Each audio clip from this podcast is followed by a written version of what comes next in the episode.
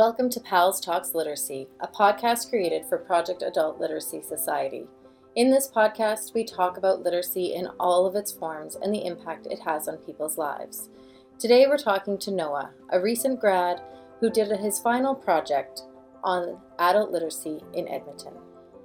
My name is Noah Lapp. I'm an undergraduate at MacEwan University. My major was in psychology and I minored in sociology. Last term, we did this project for Sociology 361, which was about social inequality in Canada. So that was kind of where this project stemmed from. When you did that, were you able to choose different areas? How did you come to PALS? That's a great question. Essentially, how it worked is first day we sat down, our prof kind of explained to us what the class was going to be about and what we'd be doing. So we all went in assuming it would just be a regular lecture style class. And we were very wrong. It actually turned out we were going to be having the amazing opportunity to work with some non for profit organizations. So there was about 10 different options for us. They were listed out. My prof went through them, kind of just did a brief explanation of all of them. And obviously, PALS was one of the 10 so yeah, that's kind of how the choosing process went. Did you think that low literacy was an, an area that needed to be addressed in Canada? No, like, not at all. So I can't speak for my colleagues, obviously, who unfortunately couldn't join us today. But basically, the main reason that PALS stood out to me was because I actually hadn't really heard of or maybe considered adult low literacy before. It's not really something I had ever thought of. You know, I kind of just was under the assumption, the false assumption that essentially everyone that, you know, aren't children had a certain level of literacy, regardless of what your standing was, what your situation was. And that was obviously a very incorrect assumption for me to have, right? So when I kind of learned that when my professor was listing them, that really made PALS stand out to me personally because I feel like literacy and adult low literacy is something that's often swept under the rug a little bit, if you know what I mean. Um, I do know what you mean. I yeah. 100% agree. And until I started working at PALS, I also didn't realize the amount, but also the impact that that has on lives. Yeah. Yeah. And that just, it really stood out to me. And I was like, you know what, I want to be a part of that. That sounds interesting. And I had the opportunity to work with four other amazing people. Like I said, it was really an amazing experience, and I really did learn a lot. And yeah, it was it was an awesome experience for me. So when you said you had to work with four other people, because I missed part of your presentation to us with your results. I saw actually a lot of your results, but I missed the beginning. Yeah. Did you know the people in your group beforehand, or did you all pick based on like the project you were interested in? Yeah, no. So that was kind of one of the beautiful things about this class and this project is that we went into this. I sat down in that class that day, not knowing one other individual in that entire room. So there was probably about 50 of us, and I didn't know anyone we picked our project that very morning of the first class. Oh, wow. So I got together with these four other people, and I had never met them before. I had never once talked to them. We didn't know each other at all.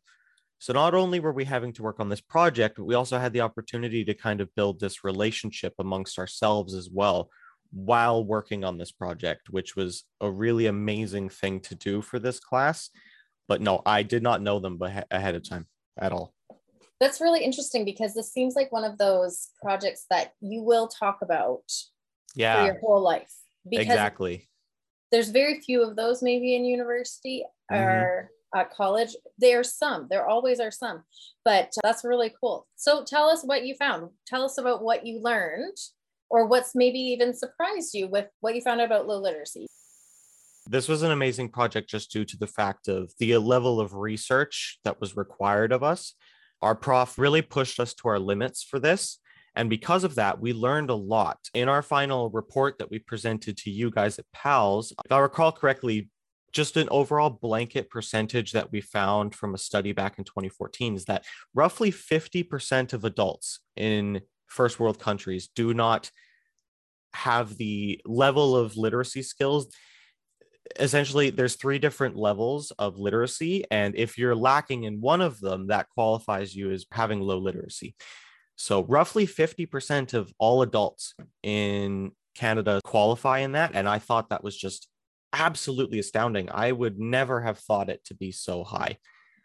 So that was definitely probably our biggest and most important finding during our research was just kind of discovering how big and immense of an area low literacy is within Canada. And it's something like we kind of discussed earlier, is something that's just swept under the rug. I had never even really heard about it before. Before eh, sitting down in this class, I'd never understood it or really considered low literacy before. And it's such a huge thing and it really needs awareness brought to it. I 100% agree. I used to teach at um, a junior high and we had about 70% LELL, yeah. so language learners. And then of the 30% that was left, there was 70% of those were low level literacy.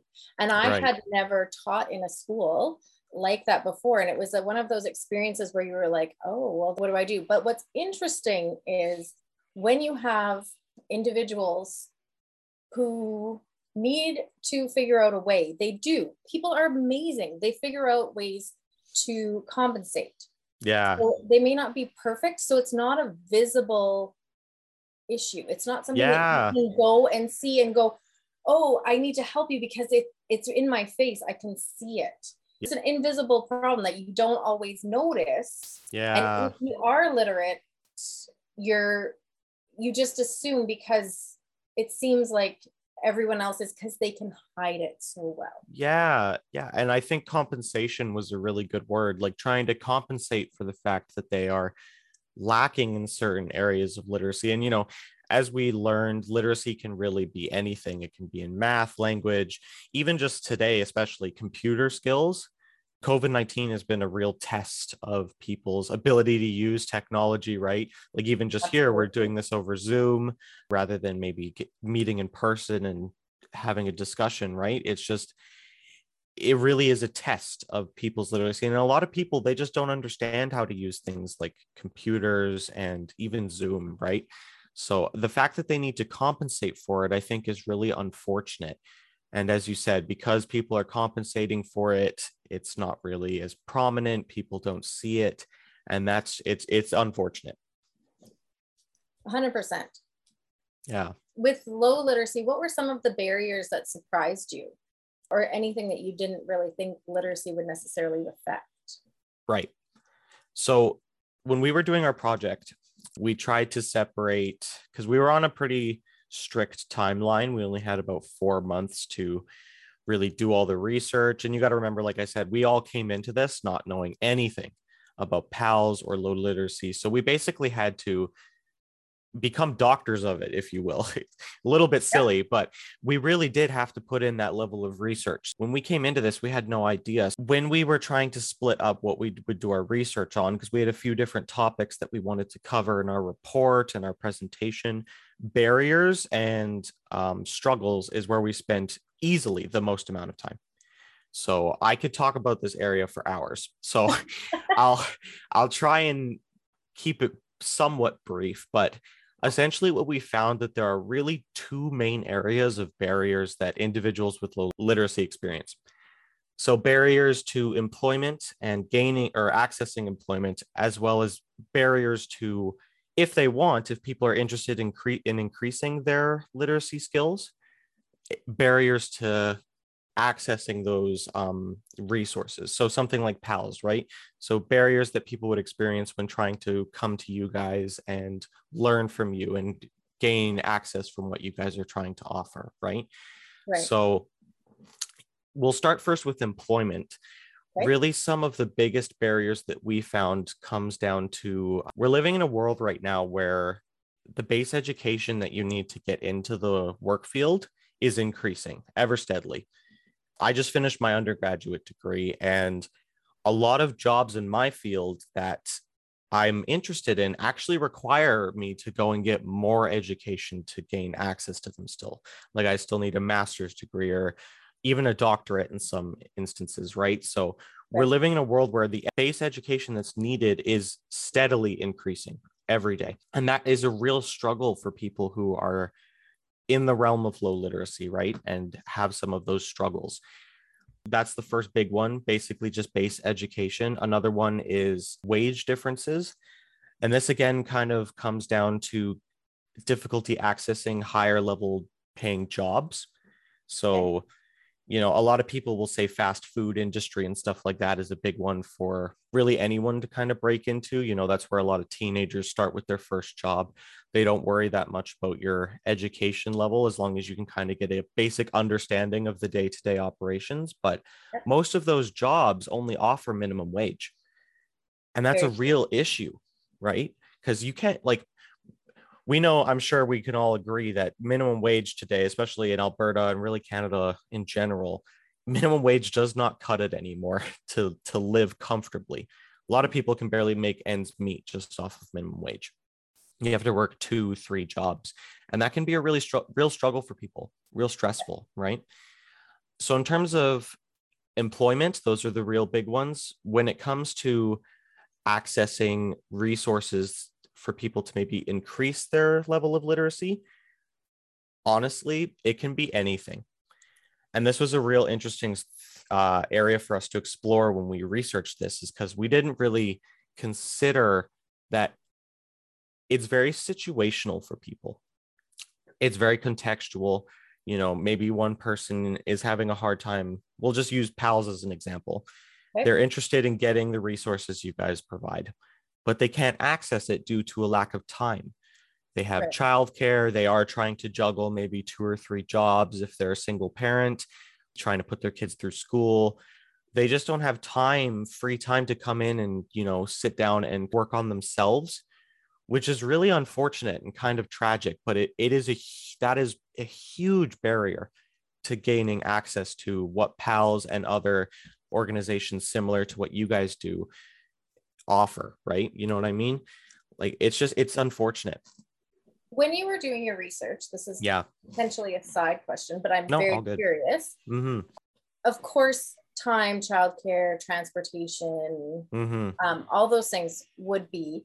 But is finding these different groups one of the things that you had trouble with as well? Because I'm curious with how how yeah. easy it is for people to find a place because mm-hmm. how how do you advertise you put out things in writing you put out yeah in, like so we get a lot of people who are referred from different agencies we have mm-hmm. a lot mm-hmm. like the library refers a ton of people to us but was that something that you looked into in your research a little bit yeah it's you make a very good point because that's actually kind of like you mentioned a very difficult question to answer because of the fact that a lot of advertisements that we do today and are just kind of standard are based on a certain level of literacy.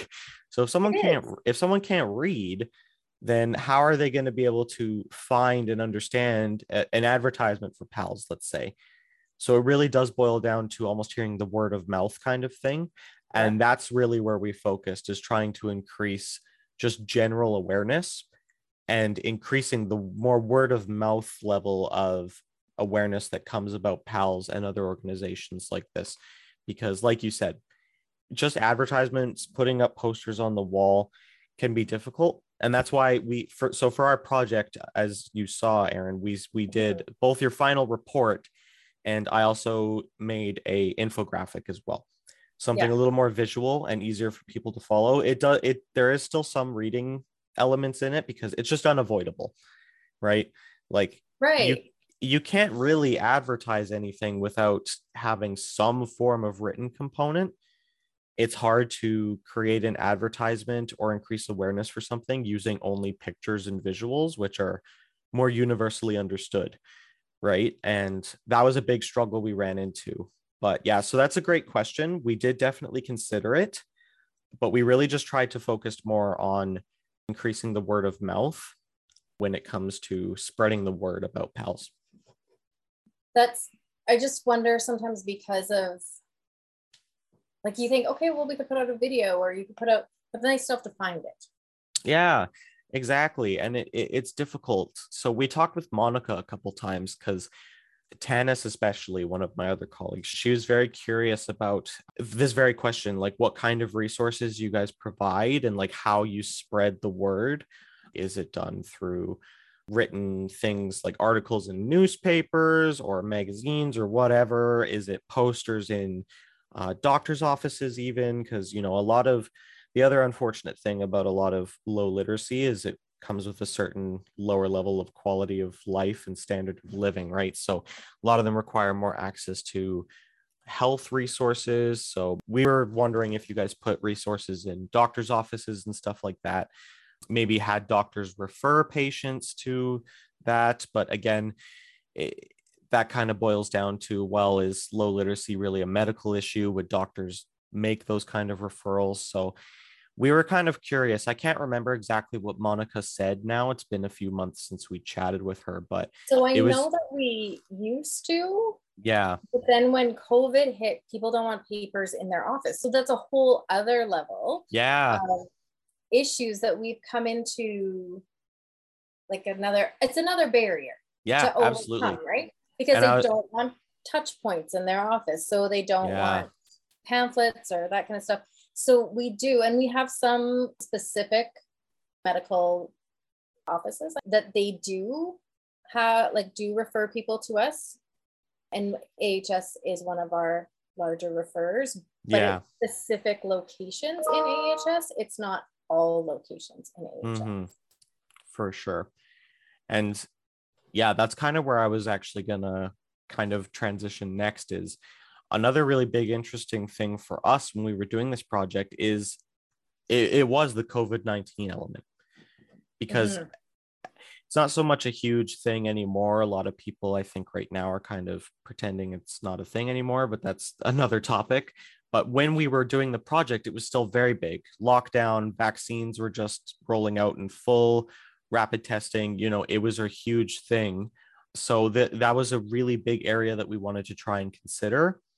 We didn't want it to make it the whole focus of our project because you know we are still all hopeful that covid-19 is not going to last forever but we did yeah. try and acknowledge it as a barrier right? So as you just said it's harder to put out materials when like you said doctors offices don't want as many flyers and papers in their offices they want people to come in see the doctor then leave rather than you know wait, wait in the waiting room read a magazine look at posters whatever right well, and even the amount of telehealth and video health that is happening now, mm-hmm. you don't mm-hmm. even get to read the posters. Yeah. Because you're doing a quick video call.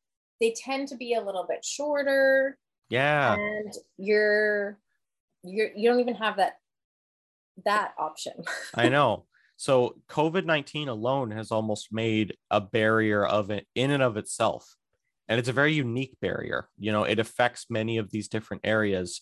Transit, employment a lot of people are having a hard time finding jobs right now or employers are having hard time finding employees but again you know boils down to that base level of education certain literacy things are needed so like we kind of discussed already needing to be able to use a computer and kind of access virtual materials and stuff like that is a struggle for some people so covid-19 is really placing a lot of strain in those areas yeah. And it makes those barriers more prominent. So when we were doing our research, we noticed that a lot of those COVID 19 related barriers are the more prominent, at least right now. Right. What would be some of your suggestions for how to make things more accessible? Um, let's say when COVID is done. Yeah, sure. So we'll just we'll just pretend to live in a world here where COVID doesn't exist. Hopefully, we get there one day. Uh, in terms of overcoming some of these barriers, I'll kind of try and bunch these two together accessibility as well as overcoming these barriers. So, starting with overcoming them, increasing overall learner participation is really the biggest thing. So, uh, essentially, what that means in layman's terms is trying to encourage those who are at a level of low, low literacy, encourage them to increase their literacy, increase or encourage them to go out and try and you know better themselves i guess which sounds awful because that's not just we don't want to say that people who are at a certain level of low literacy they're they don't lack in anything you know they're still people themselves. Everyone has their own issues but we we do want to try and encourage people to go out and and work on that right? Because at the end of the day it is an issue and it is something that needs to be addressed. So trying to encourage uh, learner participation is really the biggest area to overcome some of these barriers. Another, so one of the biggest ways, because again, a lot of learner participation boils down again to their situational barriers, their contextual right. barriers. So let's just, we'll just use an example here. So let's say a single mom who's working three jobs and no access to childcare, has children. She is interested in PALS, but she just doesn't have the time. Or maybe she does have the time, but she can't get childcare, you know. So I think some ways that we can try and alleviate this is creating programs, even through PALS, where maybe offering transit solutions to make it in, especially for people that live on the opposite side of Edmonton. It can be difficult right. to get into PALS. Offering virtual solutions, of course, which I'm sure you guys have delved into in the recent years. Um, we, we actually do both. We have transit passes that we have access to so many of them. It's not oh. of course. So we do yeah. have some of those. And then, yeah, we offer digital for yeah. multiple reasons right now. That's awesome. Yeah. That's awesome. So those are two big ones. Uh, another one is, of course, offering childcare because I think childcare is one of the biggest situational barriers because, you know, a lot of when it because we are talking at the end of the day about adult low literacy and a lot of adults have children right yeah. so childcare is probably one of the biggest situational barriers at least in my opinion i don't know if my colleagues would agree with me but i think so at least so trying to offer childcare solutions is probably another huge area to maybe delve into i'm not sure if pals already offers childcare um yeah so um That's I think in our things where it's a great idea. Yeah. Then it's difficult well, to implement. COVID is one issue, but if yeah. you take out COVID, it's even you need to have a certain level of um, individual to take care of the children, right? You, mm-hmm. you wouldn't want to just have a random babysitter. You probably want someone who was trained, maybe yeah, of course, in, in the childcare program. And so then that requires once you do that, and mm-hmm. then you mm-hmm. open something you may then have a staff full time and then do we have enough kids who and like enough full time and like it just it's definitely needed but it's a level that pals can't sustain right no. now now maybe Which, partnering with the yeah. childcare facility but unfortunately where we're located right now there aren't any childcare facilities that close, but that mm-hmm. is definitely an idea because if PALS moved in the future to somewhere where you could maybe make a partnership with a childcare facility where they could drop in, yeah, they could come and learn. That's actually an it's a genius idea and definitely something we should think about if we move locations. Yeah, and that's the thing, right? We actually so what you're saying, we talked about that a lot when we were doing doing the project because of the fact that like a lot of these possible solutions bring on their own problems, right? And that's what makes this so difficult. I don't well, think adds complexity. Exactly. It adds complexity, or it's just like not, you can't make it happen. Like there are other problems that come from that. But at the end of the day, like you kind of said, is it kind of comes down to like, is it worth trying to outweigh the the positives versus the negatives, right? So trying to find someone to partner with, like you said, which is difficult because there's no one in the area. And that's the thing, like a lot of these solutions that we we offered in our report, uh, especially as I was reading through it again a couple months ago, I was thinking about this. A lot of our solutions that we offered are ones that bring up a lot of problems in and of itself. And it's a difficult thing, right?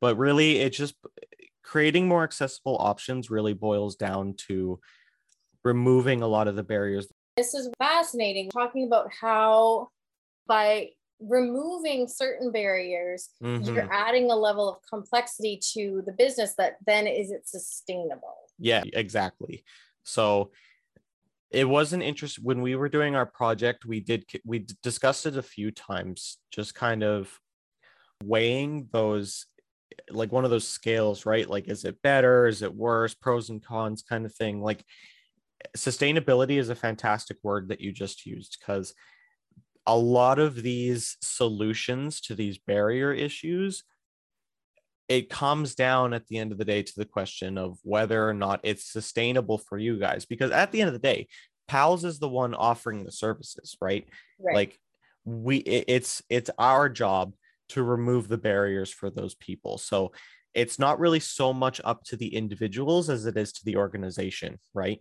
So if it's not sustainable for you guys, then it's just you're honestly probably just going to make things not worse, but it, it's to the individual, it's just going to be more difficult than it needs to be, right?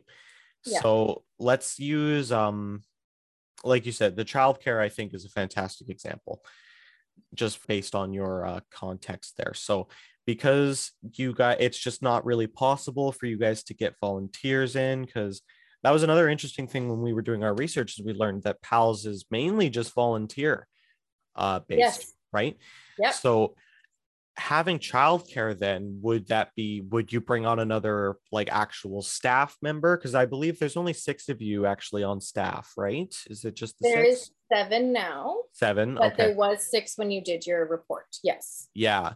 So so then the seven of you the question becomes do you bring on another member of staff to overlook childcare? Which then you know a whole other love mess of things comes up about that just based on logistics um, or do you try and get volunteers to come in and do childcare? And like you said are parents comfortable with that? Do they want an actual childcare professional to be looking over their children when they're working with you guys right? So yeah it just it, it's a lot of these like logistical and sustainability issues that arise but at the end of the day, the main goal is just to try and remove as many of those individual barriers that we discussed and try and get them out of the way, or at least try and alleviate them, if you know what I mean. Yeah.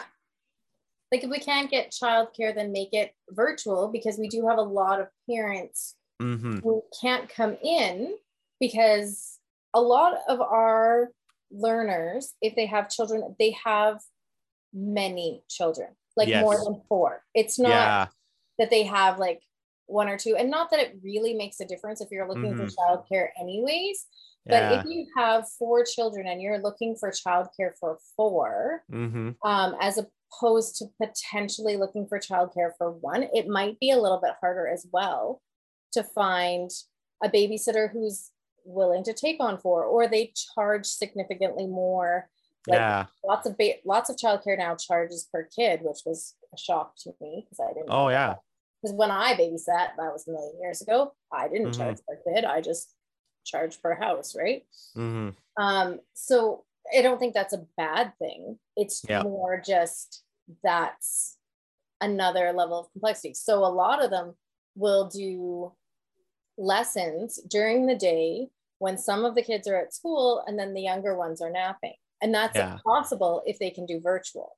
Right. It becomes yeah. an issue a hundred percent. And you had kind of mentioned that you'd like i honestly personally would think that having more children would actually make it worse. Um and this again kind of just stemming into my own personal life. So i work in pharmacy and we have a lot of patients that have like you said more than four children. And i honestly think that create that makes those barriers more prominent, which is obvious to an extent, right? But like that's four, like let, let's just say they have like six children. So that's six schedules, six different timetables, six like it just makes things even more impossible, right? Oh, and then for sure. you guys, if you're trying to offer childcare, how do you watch after possibly six children at once, right? Just for one one person just for one person. So yeah. we do try to keep our classes very small. So if mm-hmm. we do mm-hmm. group sessions, we're looking at three, maybe six adults. Yeah. But if you have childcare for even just three adults and there's four kids, yeah. if you look at and I used to work in childcare, so if you look mm-hmm. at licensing requirement, that that's two staff minimum depending on the age of the kids. Yes. And if the kids aren't of a certain age, now if it's babysitting, it's different. Mm-hmm but as an organization i don't mm-hmm. know like then there's a whole legal requirement of like do you have to have a certain level of and like number per kid like how does that factor in and yeah when you're not in that field so we mm-hmm. are not a fe- in the field of childcare to take on all of that childcare regulations and licensing and that portion mm-hmm adds a dynamic that like how how would you exactly exactly.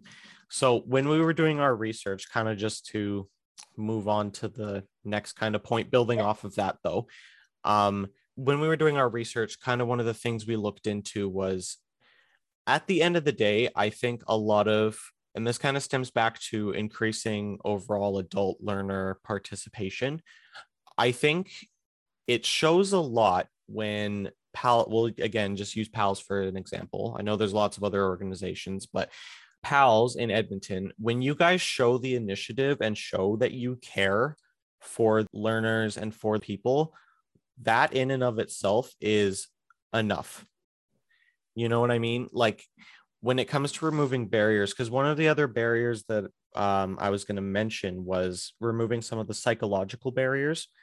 So, a lot of people that are struggling with low literacy, right, struggle a lot with um, depression, anxiety, or overall just negative feelings about themselves. So I think creating a safe space is important, right? And that I kind of wanted to just um, move on to that point because I think what we were talking about is important. So when you guys show the initiative of at least trying to look into, for example, childcare, it shows that you guys are making the initiative. You know what I mean? And for a lot of people, that means a lot. And it shows that you guys really are trying and you really do care. And that alone increases the want and desire for people to say, you know what, these people care. They're trying for me. Let's give it an effort. I think that's one of the things that we strive to do, but also one of the things that we do really well mm-hmm. is have that welcoming environment, the safe environment. Not everyone because of COVID, has been able to like, come into the office or is comfortable coming into the office. Yeah. Um, but even on Zoom or whatever, it just, it's, we have such amazing volunteers that really do care about their students, really do go above and beyond to help them with whatever they need. Yeah. Um, and then also just all of the staff in the building, they, people come in. We had one um, volunteer who was like, you know what? I think some of my students are hungry. Mm. And so automatically the next week, we now have a PALS pantry. Take what you can. Yeah. Give what you can. So and that's amazing. food available. We also have some nice clothing here. Anybody who wants it or needs it, there's some in the closet. Yeah. We have like being a literacy organization, we do have a free library. Those ones, you know, but we have kind of expanded quite a bit in the last few months with what we have available mm. for our mm-hmm. learners. So we don't we don't have childcare. Yeah. Because that's one of those hurdles that we haven't been able to overcome without having like a virtual option. Yeah. But being able to offer food now and it's food to take home and make because we don't want to have a lot of stuff here with covid and no understandable just come in and sit down and everybody wants to know how you're doing and what's mm. going on you're like that feeling of community and yeah, community is a great word. Is what we want people to know PALS for. That's what yes. we strive for. Yeah. And that's and, it's nice that you said that because mm-hmm. well when we were doing our research and like really diving into the meat and potatoes of all this we very quickly came to see that you guys put in just an amazing amount of effort something that was really inspiring and when we were working because um so, in the first couple weeks of this project, um, I think my other colleagues might be able to agree with me that the first couple weeks we were a bit overwhelmed just by the scale of the project, right? But when we did our research and came to understand PALS a little bit more, your guys' initiative and just overall motivation to help people was enough to inspire us to just put it in. And you know, I I I personally think that we we ended up doing some amazing work, right? Yeah. And I was really happy with what we were able to accomplish for you guys. But at the end of the day, it came down to pals. Um, and so again, kind of just connecting back to the um, accessibility and barriers discussion we were having. Um, at least for me, maybe this is my psychology degree coming out here, but Um, I think really at the end of the day, you could almost attribute any of at least the accessing PALs or accessing the organization's barriers. You can really attribute them to psychological because if an individual has the motivation to get the help, they'll make it work. Regardless of what their barriers are, they'll do what they can to make it work. Obviously, that's not a blanket statement. Sometimes it's just impossible. But I think for a lot of scenarios, like people will be able to figure it out and then come and better themselves. Right. And you guys really do try amazingly hard to create a safe environment and encourage people to do their best. And we saw that very quickly when we were doing our work with you, and it made us want to do our best as well. So I think at the end of the day, you guys just increasing that psychological safe space, I suppose. Yep. Is enough to overcome some of these major, major situational barriers that we've discussed. I agree. So, yeah. Yeah. I am really curious. So I started at PALS in September. So at the end of September, actually. So you mm-hmm. guys had already started, and I believe had come in and met with Monica. Yeah, um, I believe so. Before I even started.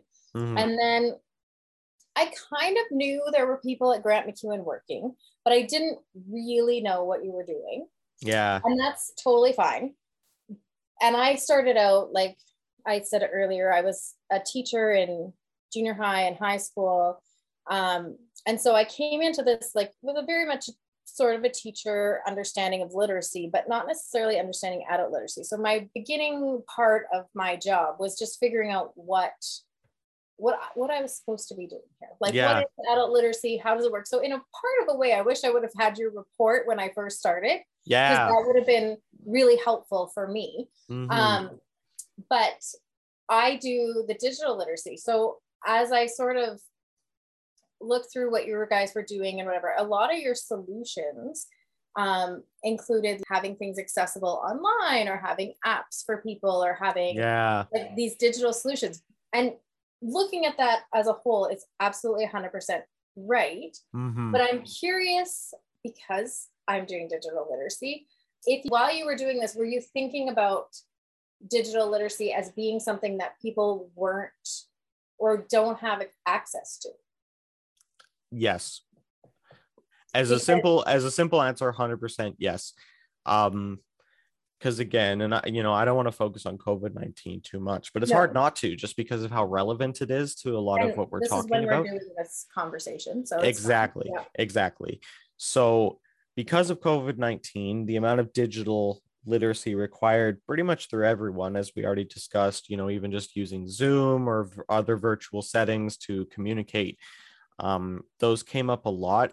And it really was one of the biggest things that we focused on with barriers, just because of the fact of how relevant it was, right? So, yes, as a simple answer. So, making your answer more complicated, here's where I'm coming from. I have okay. these amazing people who come in and they want to learn computers. And mm-hmm. I have had everyone from I my son gave me this laptop. I don't know how to turn it on. to I introduced the internet to someone. They'd never seen it before. It was it was that was a really cool day. Yeah. Not gonna lie. That was you really see that happen very often anymore. No, most people know what that is. Um, we've had university professors come in when COVID started and they came to us to learn digital skills so that they could continue teaching their classes. Amazing. Wow. Which is very cool. So, but my point is when we talk about digital literacy, digital literacy doesn't go hand in hand. It's not saying that it is an issue, but mm-hmm. it doesn't necessarily go hand in hand with um, the inability to read or write um, or even with your math skills. Yeah. No, there are very active in society, very well educated individuals who literally have no digital skills and yeah. who look at computers and the amount of stress and frustration that computers and anything technological causes in people is amazing. Yeah. And I mean, it does it to me too. Like when our thing just turned off, I was like, are you kidding me? Like, yeah, yeah, a hundred percent. Instant anger response, which most other things that we have in our lives do not cause that. But mm-hmm. technology has an anger and rage response that other things do not. Um, so in teaching these individuals, it's not that they can't read or write, but that understanding and the problem solving and the critical thinking required to do digital activities seems to them to be very innate in young people. And that's not true because yeah. you still have to be taught it. They're just taught it in school far more than like there not some people there wasn't computers when they were born, but most of them it was that they just didn't have access. Yeah.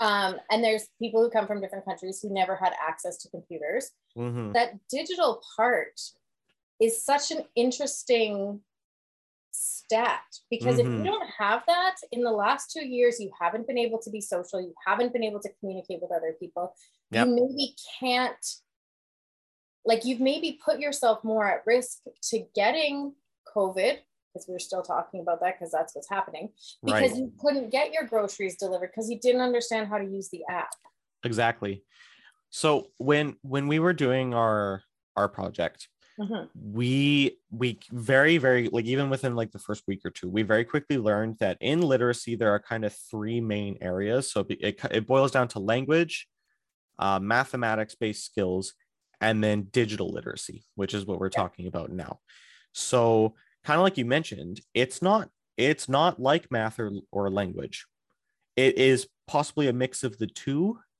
but also separate from the two Right. Digital literacy is very unique and it has to be looked at on its own. It can't be grouped in with the whole. At least I don't think so. So, like you said, you had university professors come to see you guys just to learn how to use the programs. So that kind of tells you you can have like a crazy level of language and math proficiency, but a very low level of digital proficiency because they're all separate. They're unique from each other, if you know what I mean, right? So yeah. even though these professors may have a higher level of language and uh, mathematics skills, they don't know how to use computers, right?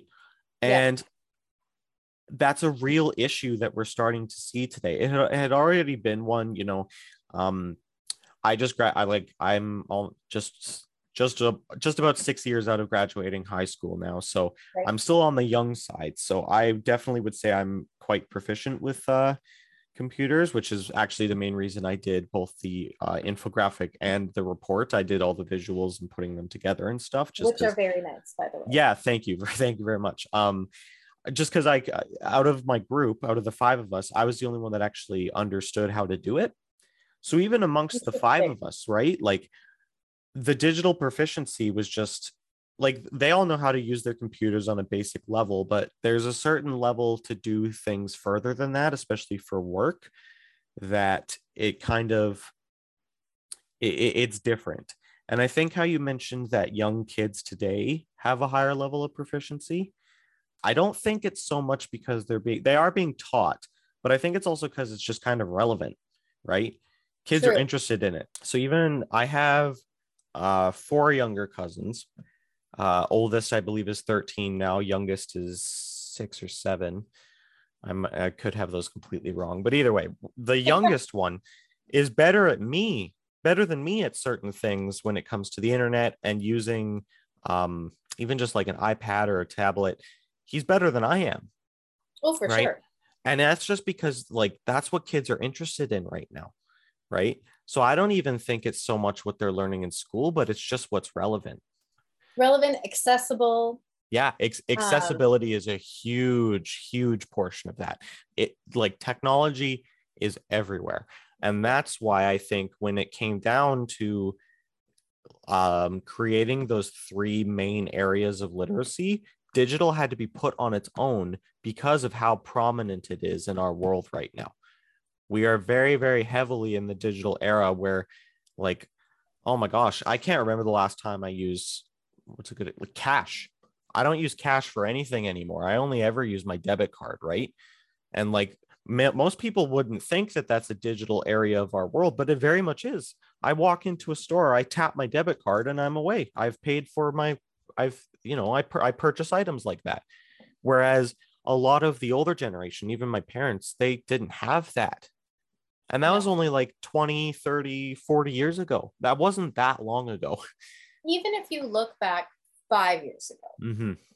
or 10 years ago, exactly. The, the use of cash has decreased immensely. And what's so being in the field that I'm in now, Mhm. um, I actually went to a conference on how you can do fundraising for nonprofits because a lot of the things that we, we used to do Yeah. was cash.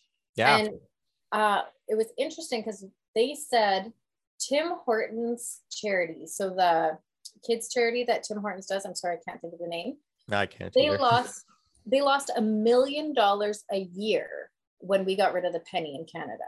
Because wow. people would drop their pennies into those Tim Horton containers at the front, like when you're paying for your drink, Yep. and your change was the pennies, and they dropped them in. A million dollars a year, That is crazy to me. and only because it's cash.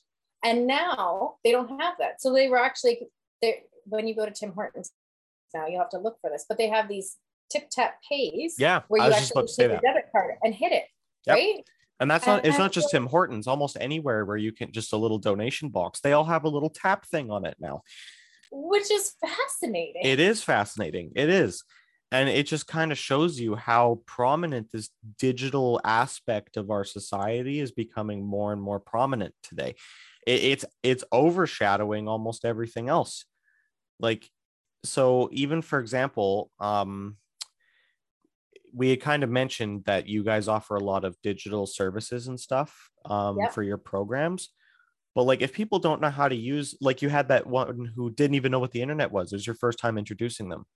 Like, at the end of the day, I, I like, I would argue that as of right now, the digital aspect of literacy is possibly the most important of the three kind of main areas that we explored because of the fact that you you can use that digital area to kind of work your way into mathematics and language not so much because they're related but more because you can a- gain access through the internet to those services right Absolutely. it's, it's just a- so really at the end of the day aaron i think that your job at pals is one of the most crucial ones right now and i That's think will what I wanted- continue to that's be what so This whole podcast is about, really. Yes. That I'm crucial. for sure no, but I think, and I really appreciate that you said that. Not me specifically, but I agree. Like I look at the digital skills and I think, oh my god, hmm we need to have this be in part, and that's one of the things that we've started working on since I've come in. hmm um, is digital has to be part of LELL. It has to be part of literacy. It has Yeah. to be part of the math program because when you leave PALS, because the goals of PALS is that we will teach you, we will get you to meet your goals, but then you can take those skills and use them on other programs in the community that will help yes continue to excel your progress. exactly We aren't your end stop, we're your start. yes So when we send you out into the community to find other things, Mhm. those digital skills. So Exactly. every single person who comes to PALS, and I mean we are trying to do this, but they need those digital skills. It's one of those things that you just don't realize how important it is. Yeah, exactly. Well, and even when so when we did our report and our project, Yeah. um, Tanis was one of the main ones that kind of overlooked kind of increasing awareness and offering some solutions. So some of our main solutions, of course, like I mentioned earlier, was digital solutions, but increasing awareness. So one of our biggest suggestions was even the PALS website. It's it's a little bit outdated. It looks nice, but it, it's there's stuff from there that like there was a set yes yeah. So there i remember we we sat down one class and we decided we're like we should go on their website look through and kind of get a sense of what pals is through your website right? And i don't think it was um representative just because of the fact that it looked like the website hadn't been updated since before covid and i'm not sure why you know like it, it is what it is but that was one of our biggest suggestions is like get on there and try and update some of those digital uh, resources just on your website alone, right? Yeah. Um, like there was events listed on there from back in 2019, and it's like it's 2021 now, right? Um, and it's now 2022, and there's Yeah. still probably on there. hmm So my very first day, they were like, "Oh, and we're getting a website update. Here's our companies to choose from," sort of thing. So that was my Yeah. very first day here, and I will say, I keep saying this, that our new website is coming. Hopefully, by the time this podcast comes out, Yeah. it will be there. Um, and the new website does, it's much more accessible. But Mhm. even in the meantime, we've started these podcasts, which gives people just another way to sort of find out information. But we're certainly not like the biggest podcast in any way, shape, or form. But also, um, we started our YouTube channel, and I do Oh, wow. videos on how to do things in like it's all very much here. Watch my screen. Mhm. I'm going to explain my little heads in the corner, and I'm like, okay, this is how we're going to use Word to do this, or we're learning cut and paste today, and Mhm. um, we ended up spending January and February at home, um, out of the office, just because of COVID, which we keep bringing up. Um, and during that time, I was able to pump out videos a lot quicker. So we were able to get a bunch of videos out just at the beginning of the year here. And Yeah. now they're kind of coming out more slowly as Aaron figures out what we're going to do next For sure. um but yeah i think that having that digital content so that people even know that you, don't be afraid to press this button it won't wreck it Yeah. or this one and then showing people where that undo button is control z or Yeah. in most programs there's a back like Exactly. back. Exactly. those are key pieces of information because then you're not so scared to press things Mhm. and try it out Yeah, exactly. A hundred percent. Because that's the thing. I think a lot of people are, like you just mentioned, afraid that they're gonna break something and they're gonna get in trouble for it or whatever. It's like, no, like that might have been how it used to be back in like the 90s when the internet and computers were first rolling out. You'd press one button and your whole computer would crash. But like today, nothing happens. Like I'm looking at my keyboard right now and I could press probably 90% of these keys and nothing would happen. Right. Yeah. And like even even some of the keys, it's like if I press and hold spacebar even here through Zoom, it'll mute me, which like is it's not the end of the world, right? And I think that's what a lot of people struggle to kind of grasp with digital literacy right now is that it's not as intimidating as they think it is. And I think one of the things that's come or will continue to come is that when you we talked a little bit about the young generation and how they're just it's accessibility, it's relevant. But I think because they touched it when they were kids, Mhm. that fear at least for young people and Yeah. including young ad, young adults, the fear is less prevalent. Mhm. But the older, there's definitely more of a fear factor involved in computers, and they're worried that they'll lose everything. All of their information will go away. And I'm like, but Yeah. what do you have saved on here? Like, I know. Yeah. At not, the end of the day, it's not it's probably not the end of the world, but yeah, 100%. well, that's fascinating. I was just, I always look at, and I think literacy in and of itself, reading, writing, is huge. And having Mhm. a little literacy does have all of these barriers along with it. And it takes so much courage for our learners to come in and start learning. Yeah. No question. Absolutely.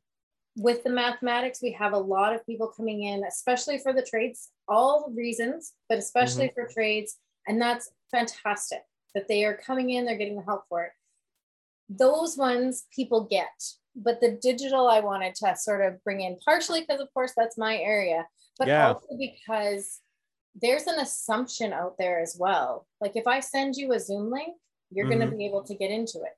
Yeah. And that's not necessarily true for everyone. And it's not even necessarily even access. It's just what do I do once I press the button? Yeah. How do I Exactly. make, how do I turn on my mic? How do I turn on my um my video? hmm And when you're when you're teaching over Zoom to people who need help with digital literacy, like one of my main things is like everybody try muting your mic and then unmuting it before Yeah. you start anything. Because if I mute you so I can explain something, but you don't know how to unmute, hmm that's going to cause a huge amount of stress and frustration later. Absolutely. so And I think that's things. probably one of I would think your biggest challenges when it comes to kind of being the digital literacy ambassador, I guess, for pals. Hey, it's just trying your best to just really introduce people to using digital resources and really breaking down that wall that a lot of people have built up about how intimidating it is. It's yeah. not intimidating. It's easy, it's simple, it's intuitive, and it's most importantly forgiving. there's usually a fix to everything. Some t- it does happen still. There are things, but it takes a lot of work to get to that point where you're going to completely ruin something. There's yeah. usually a solution. And that's what a lot of people I don't think grasp. Even like my own fiance, uh, she's the same age as me, and she is awful with computers. she gets so afraid. She's always like, "Oh my gosh, I've just broken the whole thing." It's like, no, just press this and you're you're back to where you were like and i yeah. think so i'm i'm sure that's one of probably i would suggest maybe that that's the biggest area that you focus on when you try to work on that with people is really just breaking down that wall and then from there showing them the basics and teaching them the skills that they need right absolutely yeah yeah because once they can do the digital like you said Mm-hmm. There is so many, there are so many tools. Yep. For literacy, for mathematics. And that's exactly um, the thing. I, I like uh, have that support. I'm a firm believer that we are moving into an area or a time where physical written copies of almost anything will no longer be necessary. And learning through that method will also be obsolete. I honestly think it'll happen within my lifetime. I could be completely wrong. But so I personally think that teaching someone how to use it kind of boils down to that like do you give a man a fish or do you give him a fishing rod like if you teach them how yeah. to use digital lit- digital literacy then they can teach themselves how to do math and language right as an example like youtube skillshare um Google's got Google, like, definition. Ex, like the internet home almost today has I would say 99.9% of almost every form of resource that you could ever need. Some of them obviously are a little bit more sketchy than others. Some of them not maybe uh, as peer reviewed as we like to say. Um, but still, the resources are there to get a basic understanding. So having the ability to use the internet and understanding how it works and to use digital resources, you can learn from there. You can use that to build upon. It's almost the foundation, I would say. I don't know if you could have ended that better, Noah. well, thank you so much. It's been an absolute pleasure uh, chatting with you. And again, it was it was an honor doing the work and getting the opportunity to work with you guys last term. Thank you, Noah, for all your work and your insight. We appreciate all of it. This podcast was recorded on Treaty 6 territory. We respect the First Nations, Metis, Inuit, and all First Peoples of Canada whose presence continues to enrich our community.